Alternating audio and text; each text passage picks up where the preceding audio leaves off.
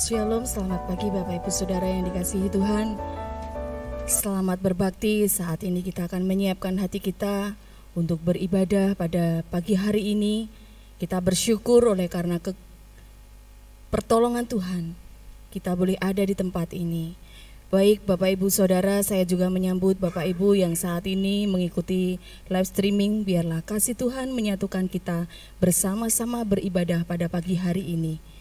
Bapak Ibu Saudara, saya tidak akan memberikan pengumuman panjang lebar, tetapi Bapak Ibu Saudara bisa membuka di dalam buletin yang sudah Bapak Ibu terima ketika masuk dan Bapak Ibu bisa membaca dari pembacaan firman Tuhan, kegiatan-kegiatan yang ada di gereja dan juga pembacaan Alkitab. Musyawarah gereja akan diadakan pada hari Rabu 14 Desember 2022 jam 6 sore dalam kebaktian doa. Mari silakan Bapak Ibu Saudara untuk bisa hadir dan juga untuk kegiatan aksi sosial donor darah Terima kasih Bapak Ibu Saudara yang sudah mendaftar. Untuk saat ini sudah ada kurang lebih 30 orang. Mari silakan Bapak Ibu Saudara kami masih membuka kesempatan untuk bisa mendaftar mengikuti aksi donor darah sampai tanggal 15 Desember. Dan kotak keranjang sosial Natal kami masih membuka sampai tanggal 18 Desember. Mari silakan Bapak Ibu Saudara yang ingin berbagi berkat melalui kotak keranjang Natal kami masih membuka dan terima kasih Tuhan sudah memberkati Bapak Ibu Saudara yang sudah memberikan melalui kotak keranjang Natal. Mengundang segenap panitia Natal GBI Candi tahun 2022 untuk dapat hadir dalam rapat panitia Natal hari Senin 12 Desember jam setengah tujuh. Biarlah kasih Tuhan menyatukan kita untuk panitia Natal bisa bergabung di aula gereja. Segenap jemaat GBI Candi turut berduka atas berpulangnya almarhumah Ibu Bonifasia Asvita Vivianti ke rumah Bapak. Beliau adalah istri dari Bapak Fonda pada hari Jumat 9 Desember 22. Doa kita semua kiranya Tuhan Yesus memberikan kekuatan dan penghiburan kepada Bapak Fonda dan putranya serta keluarga besarnya. Mari Bapak Ibu Saudara, kita akan menghampiri Tuhan. Mari kita akan berdiri menyiapkan hati kita untuk beribadah pada saat ini. Ada suara yang berseru-seru, persiapkanlah di padang gurun jalan untuk Tuhan, luruskanlah di padang belantara jalan raya bagi Allah kita. Setiap lembah harus ditutup, dan setiap gunung dan bukit diratakan. Tanah yang berbukit-bukit harus menjadi tanah yang rata dan tanah yang berlekuk-lekuk menjadi dataran. Kita siapkan hati kita menghadap hadiratnya, menyembah Tuhan. Ketika kita bersyukur, mengikuti skenario Tuhan, kita akan selalu diberkati. Melalui pujian, dia sungguh indah. Dia Yesus. Sambutlah Yesus.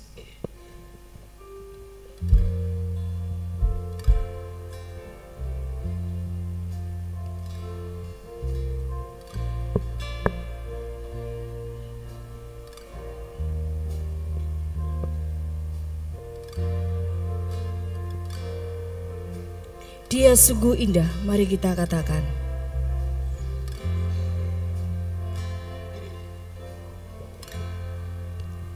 Dia sungguh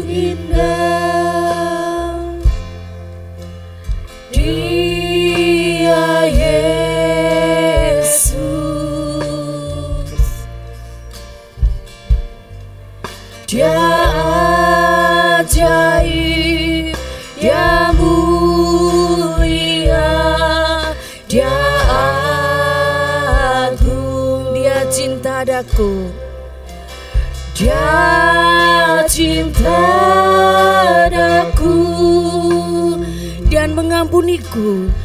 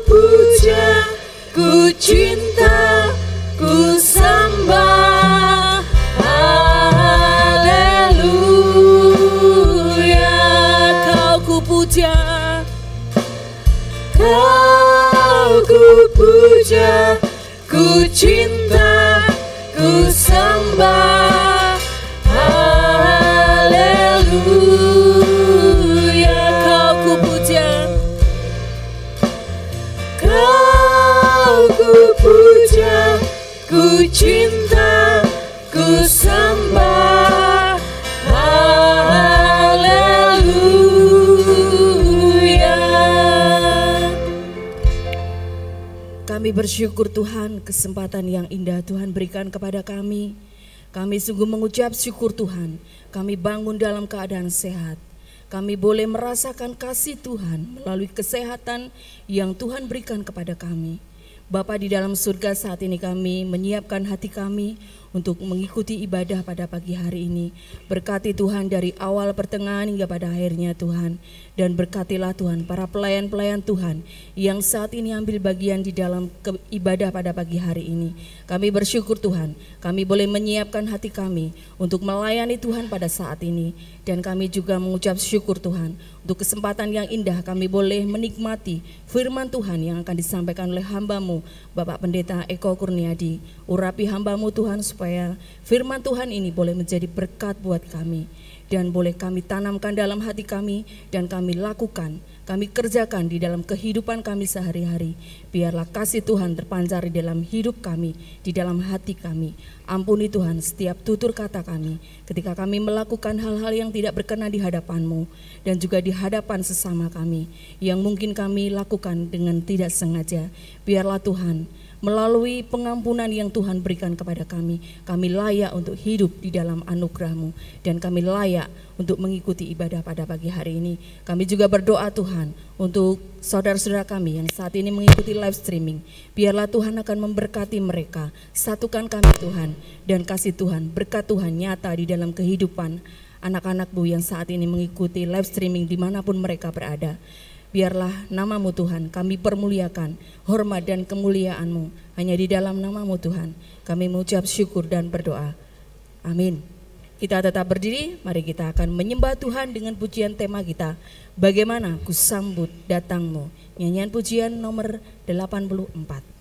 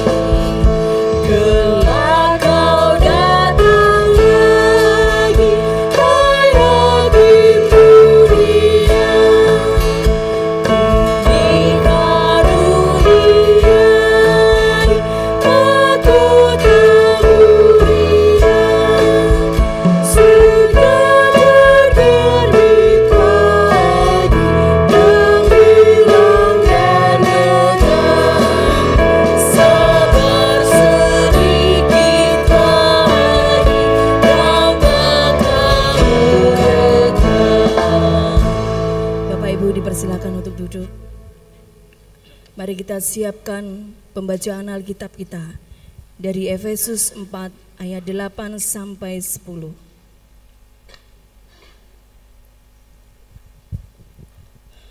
Efesus 4 ayat 8 sampai 10.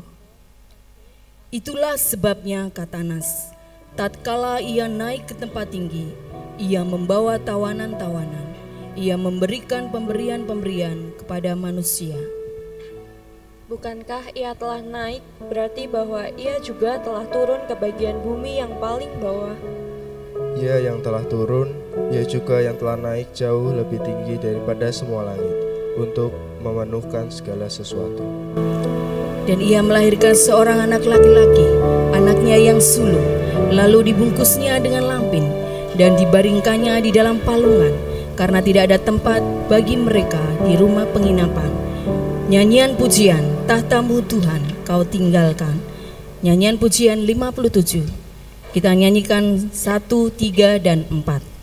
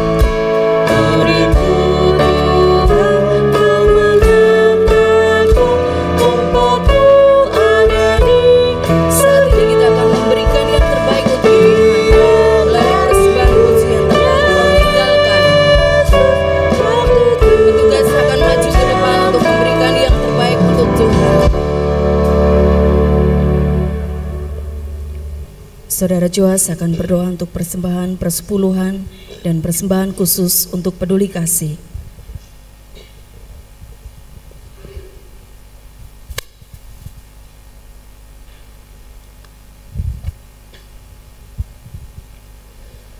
Mari kita berdoa. Bapa kami ada di dalam kerajaan surga, kami mengucap syukur Tuhan, pagi yang cerah, pagi yang indah Engkau berikan kepada kami pada pagi hari ini. Kau telah mengumpulkan kami di rumahmu Bapa untuk memuji dan menyembahmu. Dan sementara kami ingin memberikan apa yang terbaik bagimu, kami memberkati persembahan persepuluhan kami, dan berkati orang yang belum bisa memberi dan memberi Tuhan. Terima kasih Yesus, kami berdoa, berdoa dan syukur hal ya. Amin. Mari kita sambut Sang Raja, nyanyian pujian, pengantar persembahan dan persepuluhan.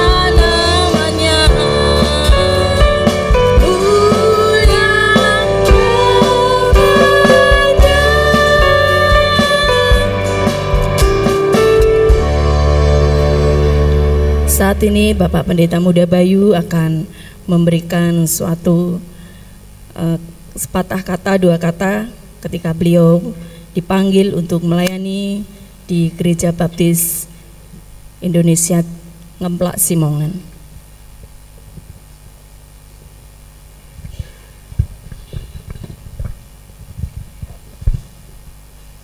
Baik, Shalom, selamat pagi Bapak Ibu Saudara sekalian. Ya, puji Tuhan, waktu yang begitu cepat berlalu ya, kita tidak terasa sudah sampai di bulan Desember. Waktu enam bulan yang lalu ya, saya menyampaikan uh, maksud pergumulan saya dan waktu begitu cepat sehingga saat hari ini Pak Pendeta kemarin sudah bilang Pak Bayu siap-siap untuk menyampaikan uh, kesaksian pelayanan selama di sini.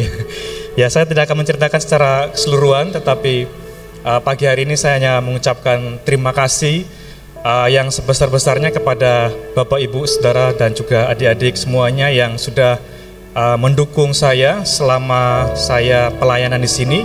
Kurang lebih uh, 2011 ya saya masuk di sini untuk pelayanan sebagai mahasiswa. Dan puji Tuhan uh, Tuhan memberikan saya kekuatan, kesanggupan. Ya karena pada saat dulu teman-teman bertanya kamu mau gabung di mana? Di karena saya waktu itu pelayanan di uh, eh, GPI Karunia Jogja, pelayanan KPPM. Uh, saya bilang saya pengen ke candi. Wah mereka, wah jangan ke candi, candi orangnya keras-keras. ya, tetapi uh, satu hal yang Bapak Ibu perlu tahu bahwa saya waktu ke Jogja itu saya selalu lewat di depan uh, taman Ponorogo saya selalu mendoakan ya. Saya pengen ke candi karena saya pengen belajar musiknya ya. Saya dulu waktu awal saya pengen mengembangkan musik saya dan saya pengen ke gereja besar supaya bisa belajar dan walaupun saat itu belum langsung ke sini karena uh, sebelumnya saya pelayanan di Gereja Baptis Indonesia Sendangguo, setelah itu ke Jogja baru uh, tahun uh, semester ke-6 saya ke sini. Dan puji Tuhan di tahun 2013 Pendeta Gins uh, minta saya untuk uh, menjadi asisten beliau dan puji Tuhan juga saya sudah mengasisten tiga pendeta besar ya, termasuk Pak Pendeta Eko yang sudah uh, mengizinkan saya untuk uh, melayani bersama-sama. Ya sekali lagi saya mengucapkan terima kasih atas kebersamaan dengan Bapak Ibu saudara sekalian. Uh, saya menyadari banyak kekurangan yang saya lakukan dan juga mungkin uh, tidak bisa memuaskan ya Bapak Ibu saudara sekalian karena saya juga belajar ya. Dan tetapi kalau Tuhan mempercayakan pelayanan kepada kita ini merupakan anugerah. Dan saya bersyukur atas kesempatan bersama dengan keluarga. Dari saya bujang sampai punya anak dua ya. Bapak Ibu bisa memahami dan mengerti kehidupan saya.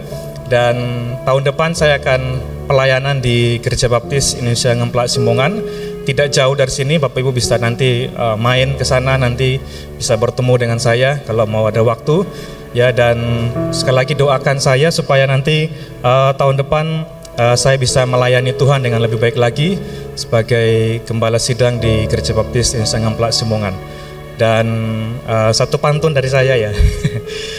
Dari Irian banyak cendrawasi roti mengembang diberi ragi cukup sekian terima kasih semoga tahun depan kita bertemu lagi ya terima kasih amin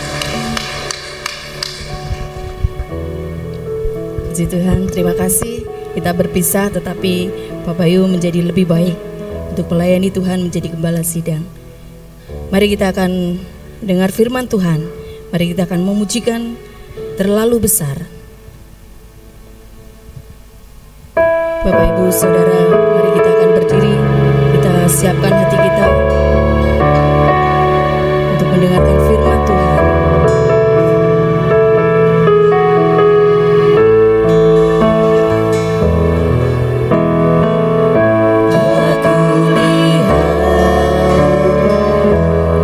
kasihmu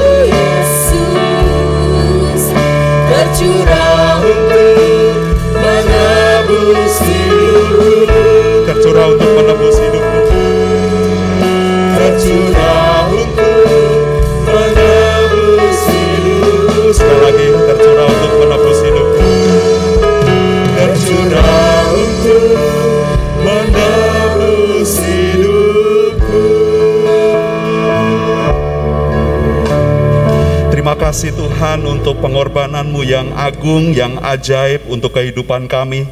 Sungguh kami bersyukur karena kami adalah orang-orang yang lemah, orang-orang yang hina, yang berdosa. Tetapi Engkau mengangkat kami, Engkau Allah yang luar biasa. Dan itu sebabnya Tuhan, kami bersama dengan jemaatmu hari ini ingin membawa korban pujian dan syukur penyembahan kami kepadamu. Dan biarlah saat kami belajar firman-Mu, biarlah setiap firman-Mu menjadi pelita bagi kaki kami dan terang bagi jalan kami. Pimpinlah kami roh kudus dalam terang-Mu, di dalam nama Tuhan Yesus Kristus kami berdoa. Amin. Silakan duduk kembali saudara-saudara. Shalom, selamat pagi semua. Puji Tuhan. Mari kita akan buka kitab kita dalam Efesus pasal yang keempat yang sudah kita baca tadi.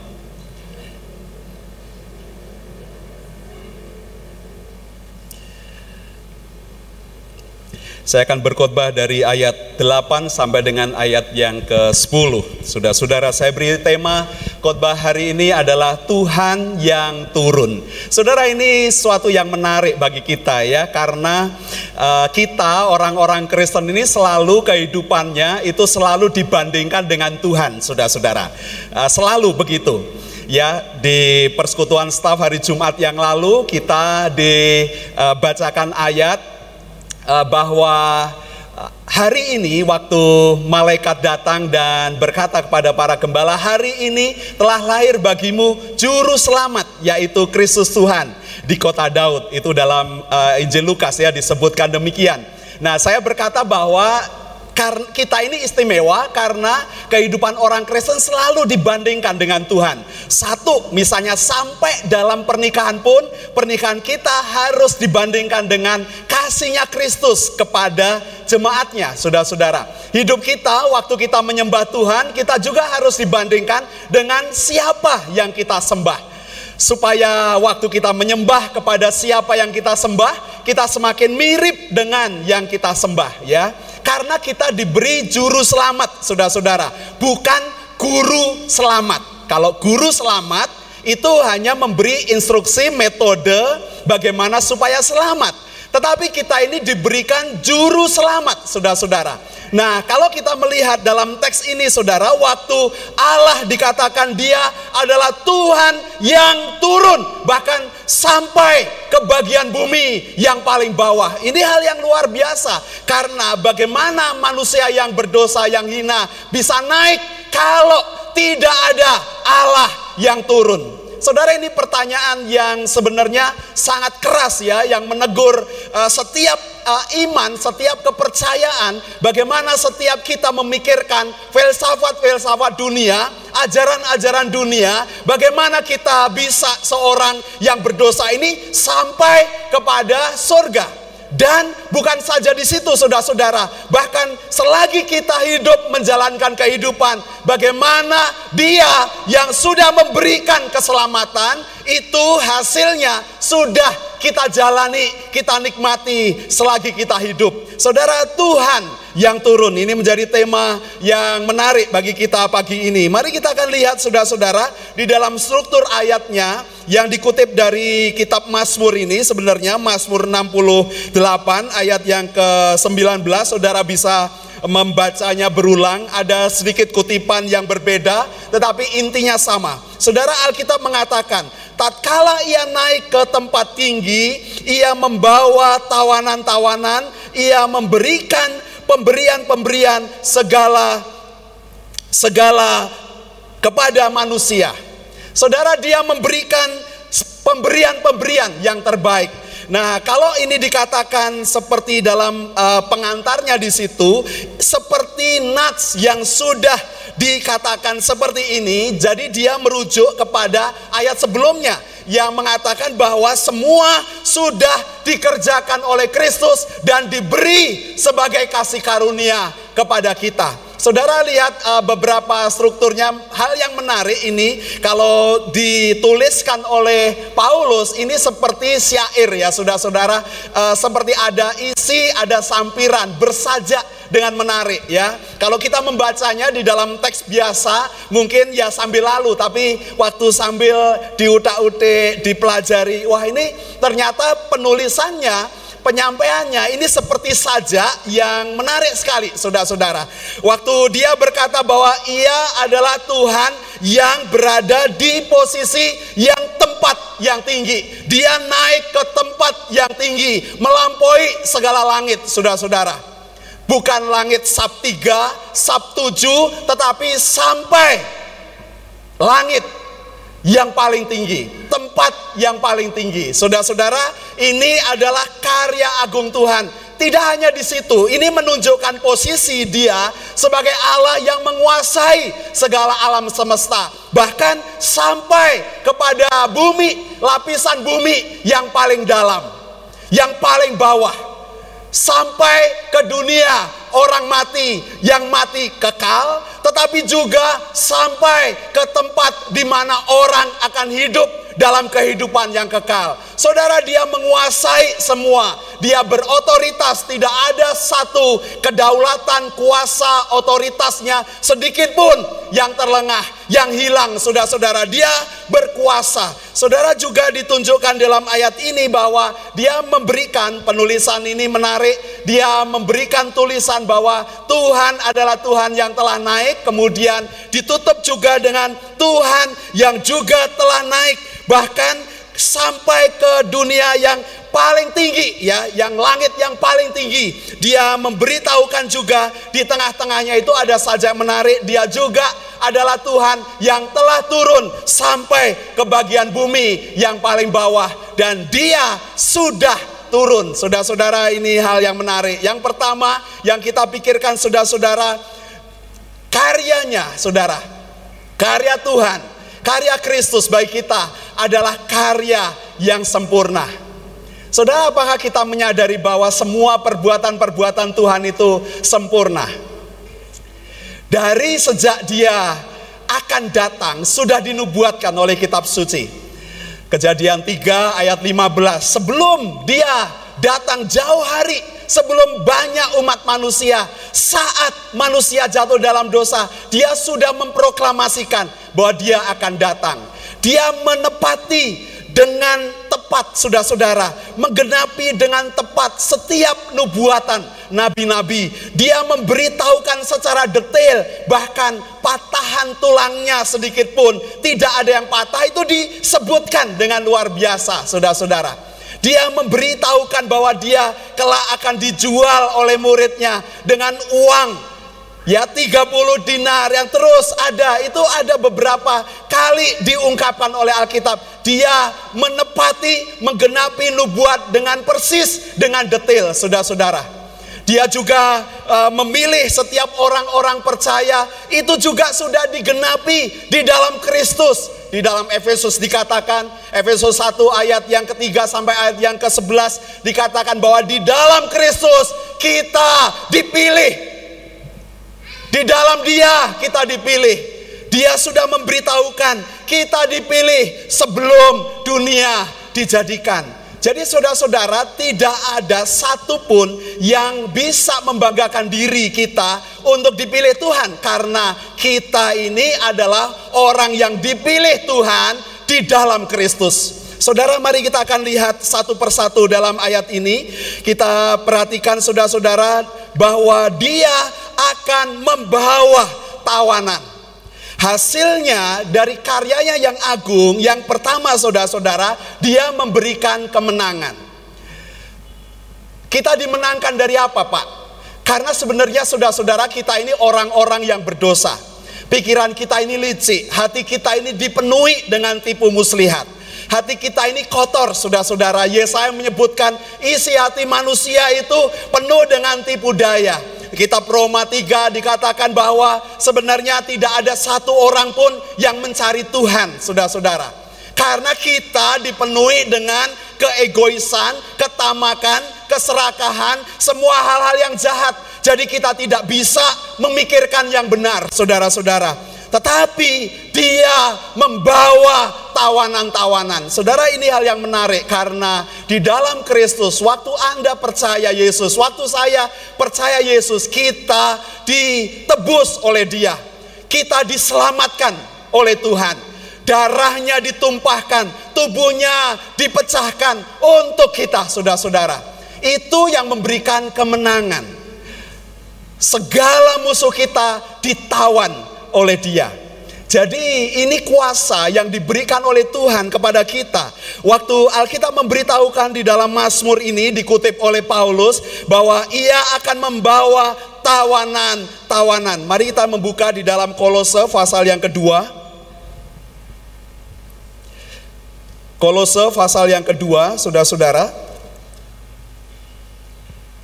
Ayat yang ke-15. Ia telah melucuti pemerintah-pemerintah dan penguasa-penguasa dan menjadikan mereka tontonan umum dalam kemenangannya atas mereka.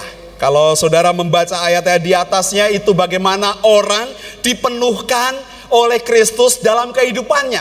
Hidupnya dipenuhi oleh Kristus termasuk di dalam penebusan dosa manusia pengorbanannya itu menyelamatkan kita. Inilah kemenangan. Waktu dia mati, dia dikuburkan, dia sampai ke dunia yang paling bawah, saudara-saudara. Dia turun sampai ke dunia orang mati.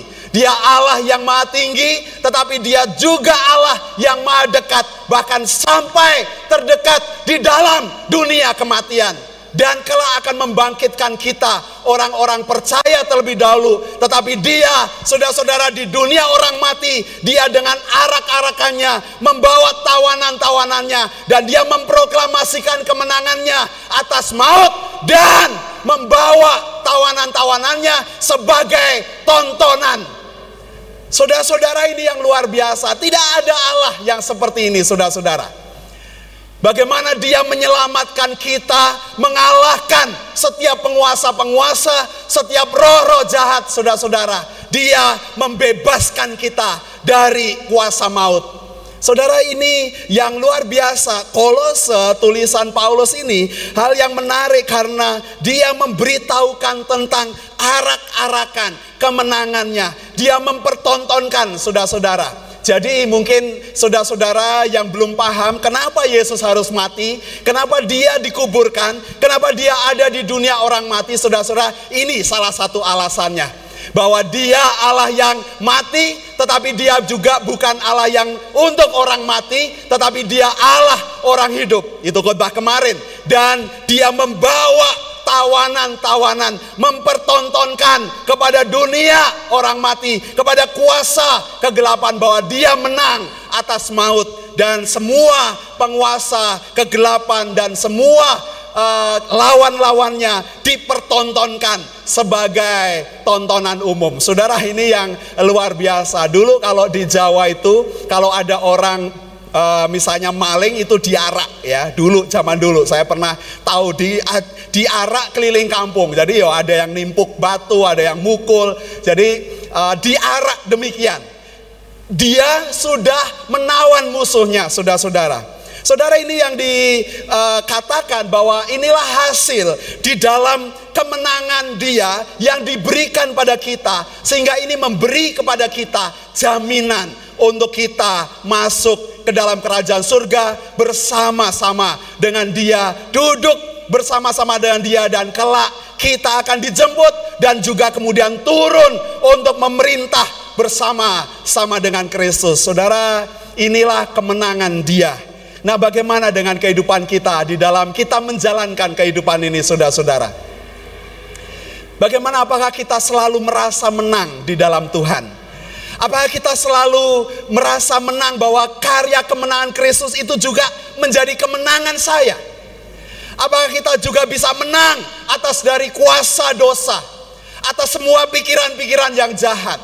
Semua perilaku yang tidak benar. Apa kita juga dibebaskan, dimenangkan untuk bisa memilih yang benar, saudara, di dalam kehidupan ini. Yang kedua, saudara-saudara, karyanya agung dan sempurna karena dia melimpahkan, memberi kasih karunia kepada kita.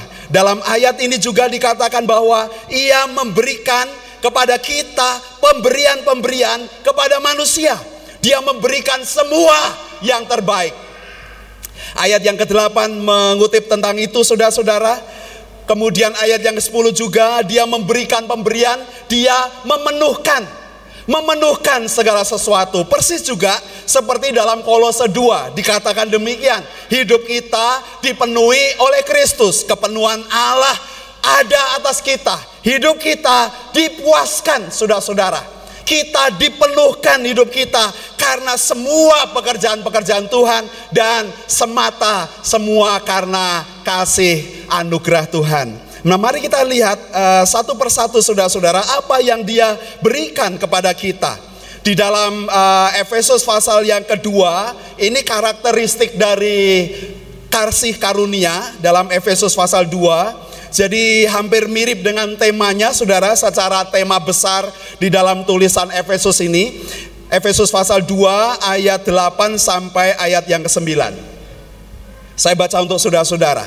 Sebab karena kasih karunia kamu diselamatkan oleh iman.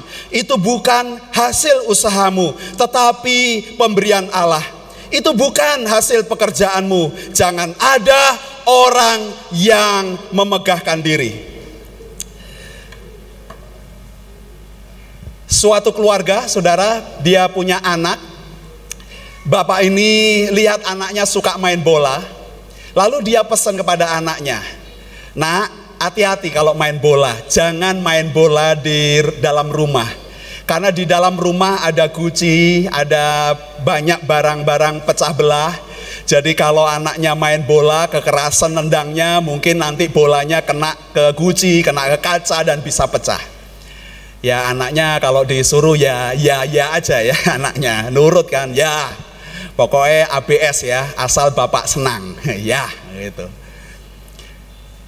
Waktu bapaknya ndak ada, ibunya nggak ada, dia main bola dan benar saudara bolanya kena salah satu guci dan gucinya pecah.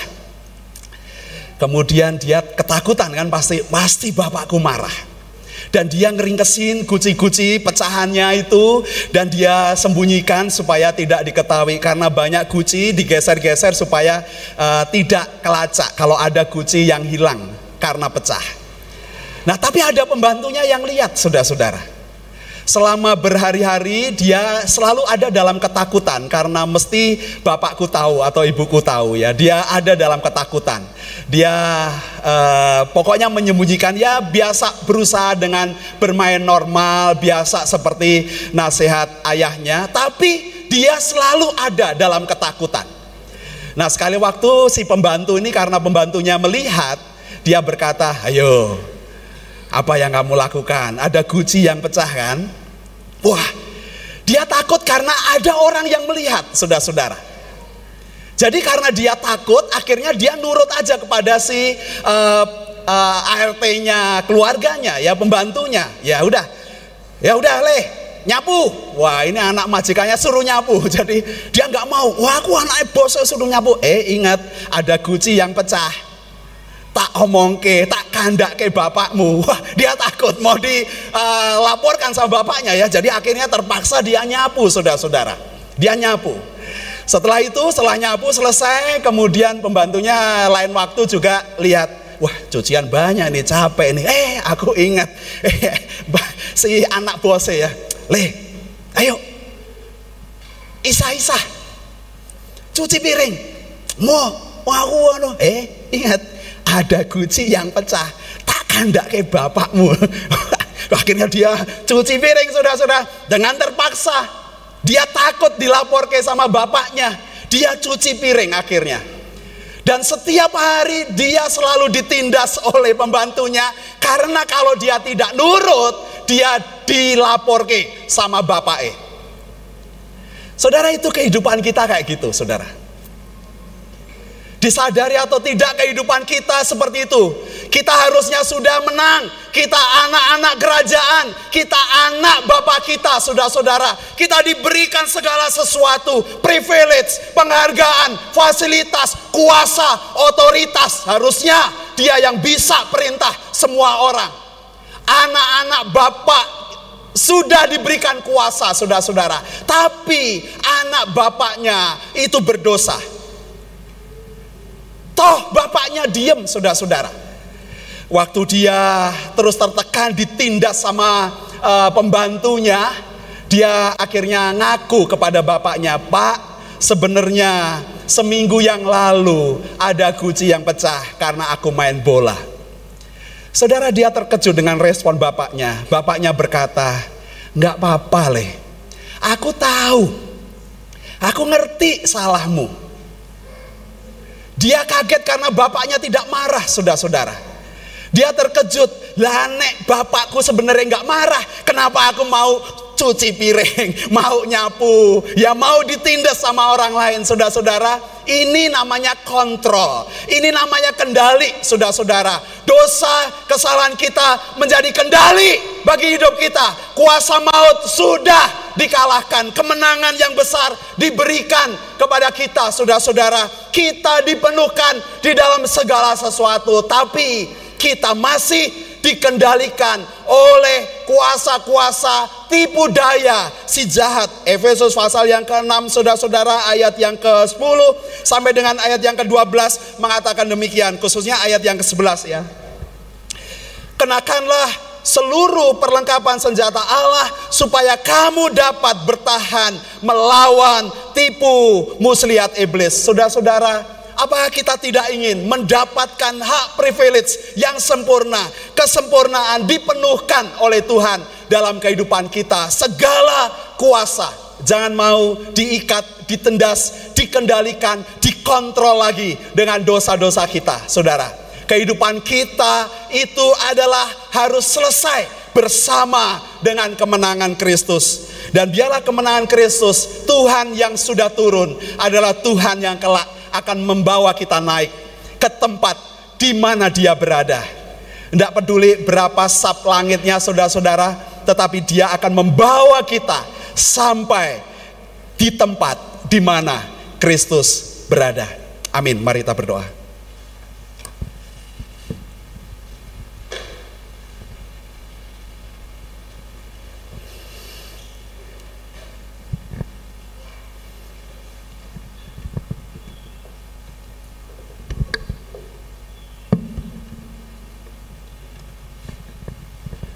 Saudara kita akan sekaligus akan ada dalam upacara perjamuan Tuhan. Silakan saudara merefleksikan hidup Anda, berbicara kepada Tuhan dan izinkan Roh Kudus bekerja. Berbicaralah pada Dia. Dia memberikan segala sesuatu dengan limpah, dengan segala kepenuhan. Mari sembah Dia, mari berinteraksi dengan Tuhan, berbicara kepada Tuhan.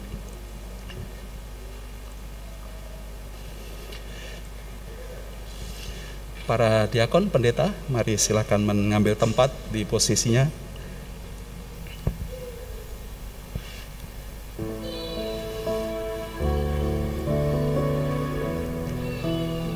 Saudara perjamuan Tuhan adalah upacara yang Tuhan ingin diteruskan kepada gerejanya untuk mengingat pengorbanannya yang sempurna. Dia Allah yang berada di tempat yang maha tinggi tetapi dia mau turun bahkan sampai ke dunia, ke lapisan bumi yang paling bawah untuk menyelamatkan kita.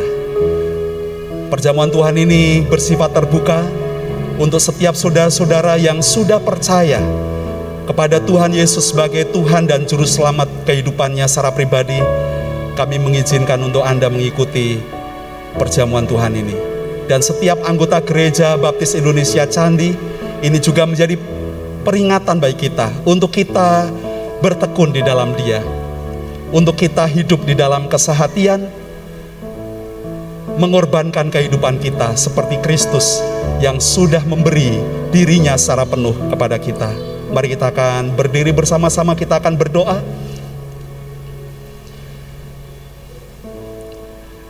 Bapa di dalam surga, pimpinlah upacara perjamuan Tuhan hari ini. Kami mengingat akan Kristus yang suci, yang rela mengorbankan hidupnya untuk menggantikan posisi kami sebagai orang hukuman, untuk memberikan kemenangan dan bahkan jaminan untuk kami kelak ada dalam perjamuan yang abadi bersama dengan Tuhan di dalam kerajaan surga. Di dalam nama Tuhan Yesus Kristus, kami berdoa. Amin. Silakan duduk kembali.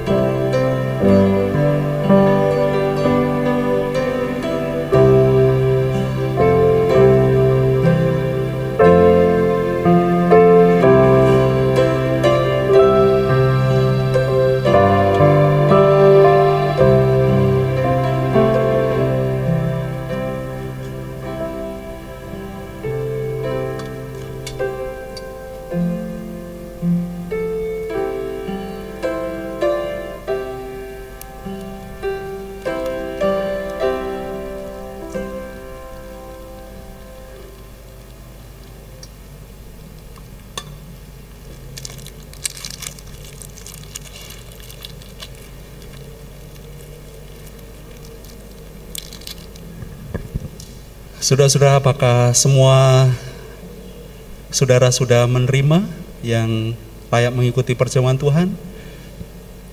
Mari kita akan mempersiapkan, kita mempersiapkan roti di tangan kanan kita, saudara-saudara.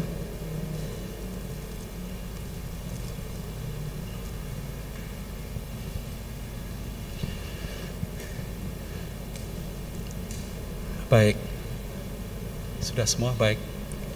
Mari kita akan berdoa bersama-sama untuk roti sebagai lambang dari tubuh Kristus yang sudah dipecahkan bagi kita. Saya minta pendeta Yumen untuk berdoa akan uh, roti yang menjadi lambang dari tubuh Kristus yang dipecahkan. Mari kita berdoa. Bapa kami di surga, kami mengucap syukur karena anugerahmu yang luar biasa, anugerahmu yang terlalu besar dan terlalu mahal bagi uh, kami semua. Tapi Tuhan karena anugerahmu kami memberi, diberikan kesempatan untuk uh, dan mendapat uh, yang uh, tubuh Kristus dalam uh, upacara perjamuan kudus ini. Dan Tuhan membukakan hati kami, sucikan hati kami sehingga kami bisa menerima anugerahmu dan, dan dipenuhi dalam uh, dalam uh, tubuhmu yang satukanlah hati kami dan sebagai tubuhmu sebagai uh, yang menjadi jemaatmu yang kudus. Dan dan ya kami dan uh, bantulah kami untuk mendapat anugerah ini dan dengan hati yang tu, ya hati yang setia, hati yang suci dan sehingga kami semua uh, di uh, dikorbankan, diserahkan untuk uh, kemuliaan-Mu ya Tuhan. Kami uh, bersyukur dan berdoa dalam nama Tuhan Yesus. Haleluya. Amin. Dan ketika mereka sedang makan, Yesus mengambil roti, mengucap berkat, memecah-mecahkannya, lalu memberikannya kepada murid-muridnya dan berkata, "Ambillah, makanlah, inilah tubuhku." Mari kita makan bersama-sama.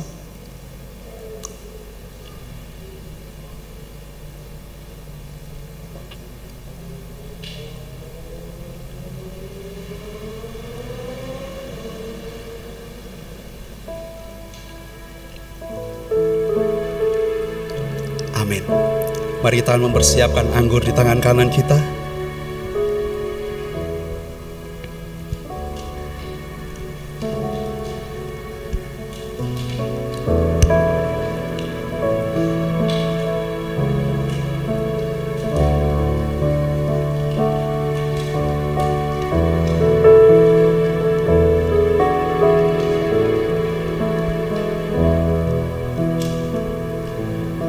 Alat bantu yang sudah disediakan, mungkin yang sulit bisa minta tolong teman sebelahnya.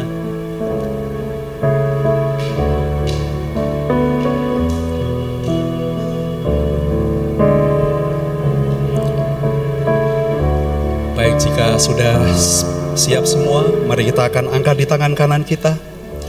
Sesudah itu, ia mengambil cawan, mengucap syukur, lalu memberikannya kepada mereka dan berkata, Minumlah kamu semua dari cawan ini, sebab inilah darahku, darah perjanjian, yang ditumpahkan bagi banyak orang untuk pengampunan dosa. Amin, mari kita minum bersama-sama.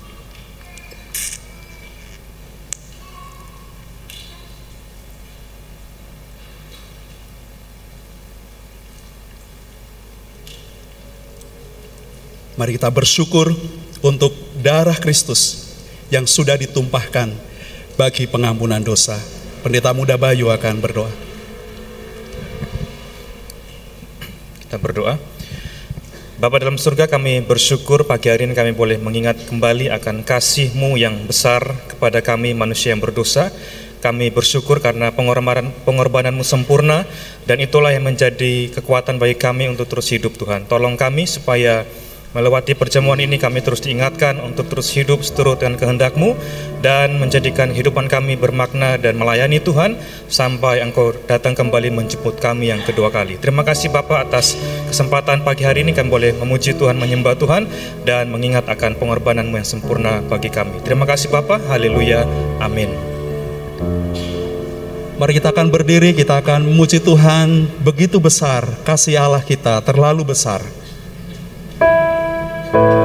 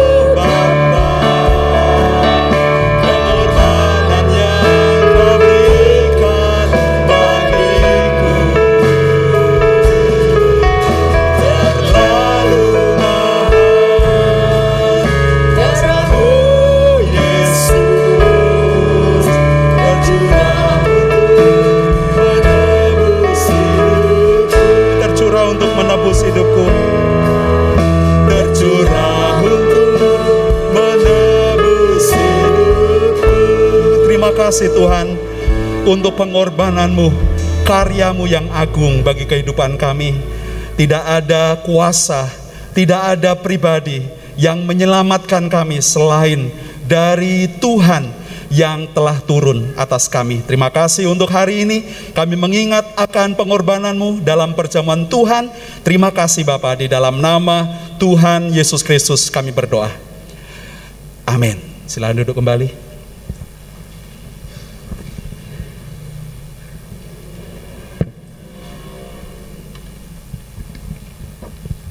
Bapak Ibu Saudara, pada saat ini gereja akan memberikan tanda kasih kepada Bapak Pendeta dan juga para staf gereja yang akan dipimpin oleh Ibu Arum Jidono.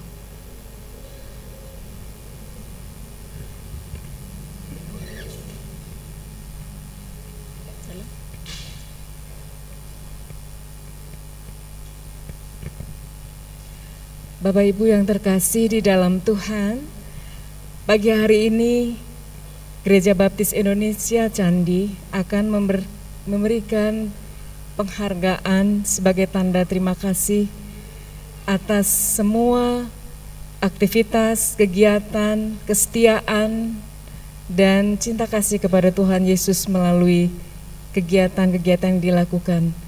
Dan bentuk dari kegiatan yang sudah dilakukan oleh pekerja gereja, Bapak Pendeta, asisten gembala sidang, pekerja gereja yang sudah dengan setia menjalankan semua kegiatan operasional gereja dengan sangat baik.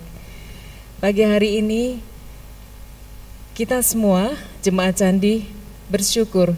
Mari kita berikan tepuk tangan sebagai tanda terima kasih kepada para pekerja gereja.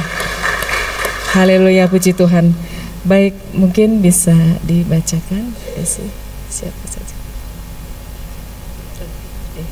Bapak Pendeta Eko Kurniadi bisa berdiri di tempat.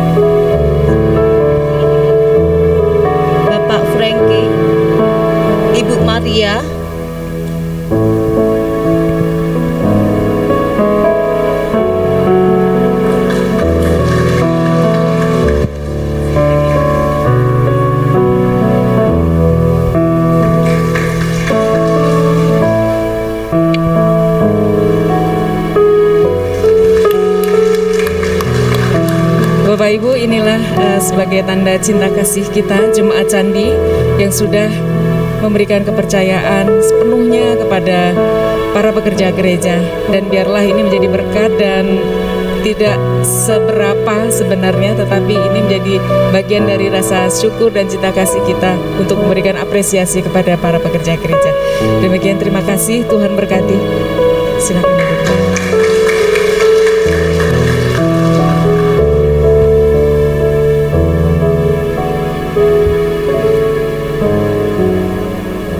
duduk. Saudara kita akan berdiri bersama, kita akan menutup dengan doa syafaat dan menerima doa berkat. Kami sungguh bersyukur kepadamu Tuhan karena Engkau Allah yang begitu baik. Saat ini kami berdoa bersyafaat untuk bangsa kami, terutama di tengah kesulitan penderitaan yang sedang dialami, baik di tengah bencana, beberapa uh, daerah yang mengalami bencana dengan gempa bumi, dengan banjir, dengan tanah longsor, dengan erupsi, terutama untuk saudara-saudara kami di Jawa Barat, di beberapa tempat. Tuhan, Engkau yang menolong dan memberkati, sehingga mereka diberikan kekuatan, penghiburan, bisa recovery dengan cepat, bisa merehabilitasi tempat-tempat uh, fasilitas umum, fasilitas publik yang dibutuhkan, baik uh, secara logistik mereka juga terpenuhi, uh, makan minum 宫 air bersih dan segala kebutuhan mereka dapat disalurkan dengan baik, pasokan yang cukup sehingga mereka tidak kekurangan, tidak terlantar. Mereka juga dipulihkan dari trauma uh, keadaan uh, lingkungan mereka karena bencana dan biarlah setiap orang-orang yang melawat mereka, mengunjungi mereka, memberikan kekuatan, memberikan penghiburan dan biarlah kami bisa berserah kepada Tuhan Allah yang berdaulat atas bumi ini. Engkau akan memberkati memberkati, memberikan perlindungan kepada mereka dan saudara-saudara kami ini dapat mengalami damai sejahtera sekalipun di tengah badai. Kami berdoa supaya kami semua sebagai anak-anakmu bisa ikut ambil bagian di dalamnya melalui dukungan kami dengan doa, dengan dana, dengan daya, eh, terutama gabungan Gereja Baptis Indonesia yang sudah menjadi representatif dari kami untuk datang di Cianjur dan beberapa tempat di Pangandaran di Garut supaya uh, mereka juga mendapatkan perwujudan dari kasih Tuhan melalui saudara-saudara kami. Terima kasih Bapak. Kami rindu juga supaya sekolah kami, supaya compassion di gereja kami menjadi saluran berkat dan supaya melalui pelayanan gereja kami, melalui pelayanan misi dan diakonia kami dapat mengasihi orang-orang yang Tuhan tempatkan di sekitar kami, melayani mereka dengan tulus hati, supaya namamu saja yang dipermuliakan, Engkau Allah yang benar, yang kami beritakan dan kami semua hidupi bersama. Terima kasih Bapak, inilah doa dan permohonan kami, kami naikkan di dalam nama Tuhan Yesus Kristus. Jemaat Tuhan pulanglah, bawalah berkat dan kasih sayang dari Bapa, di dalam Tuhan Yesus Kristus dan Roh Kudus dengarkan dia, maka dia akan memberitahukan jalan-jalannya kepadamu sehingga engkau diberkati, diberkati dengan kasih dan sukacita. Kebajikan dan kemurahan Tuhan akan mengikutimu ke mana pun kau pergi. Engkau akan diberkati dengan kesehatan, perlindungan dari segala macam penyakit dan bahaya. Dia akan memberkatimu dengan anak-anak, keturunanmu akan menjadi berkat bagi bangsa-bangsa. Dia juga akan memeliharakan kehidupanmu secara total, melimpahkan rezeki dengan murah hati dan setiap tangan-tanganmu yang bekerja diberikan keterampilan, keberhasilan dan keberuntungan dan saksikanlah pada orang lain apa yang sudah Bapamu perbuat dalam kehidupanmu sehingga orang melihat perbuatan Bapamu yang baik dan mereka juga menyembah Bapamu yang di sorga. Inilah ibadah dan uh, syukur kami, korban syukur dan puji-pujian kami naikkan untuk Engkau saja, Yesus Kristus, Kepala Gereja kami, dari sekarang sampai selama-lamanya. Haleluya.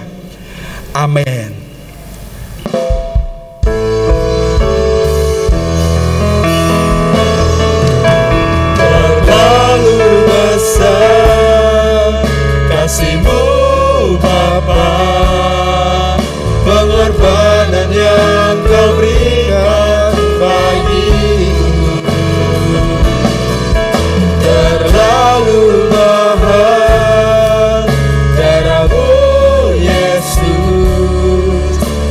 Tercurah untuk menebus hidupku. Tercurah untuk menebus hidupku.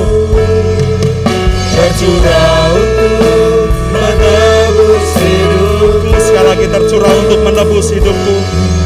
Tercurah untuk menebus hidupku. Selamat pagi saudara-saudara Allah yang melawat dan menjemput kita. Tuhan Yesus memberkati